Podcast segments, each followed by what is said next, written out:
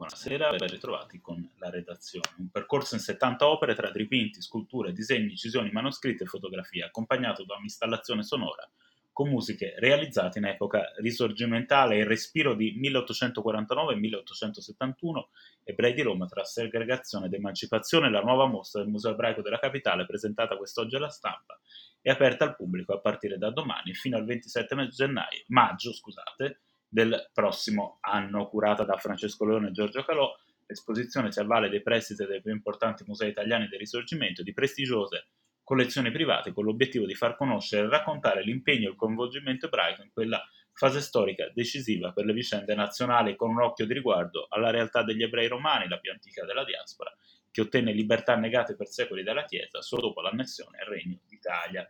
Risorgimento ed ebrei, un legame profondo, non fu un processo semplice e scontato, ma le speranze suscitate dallo Statuto Albertino e dai successivi decreti che conferivano uguaglianza agli israeliti regnicoli determinarono un ampio movimento di identificazione ebraica nella causa nazionale risorgimentale, ricorda Rav Disegni, rabbino capo di Roma. Dall'altra parte, aggiunge Rav, la storia ebraica era diventata un modello artistico e spirituale per i patrioti, come dimostra il successo del pensiero verdiano, che paragonava la sorte degli infelici ebrei esiliati e privati della patria a quella degli italiani divisi e dominati dagli stranieri.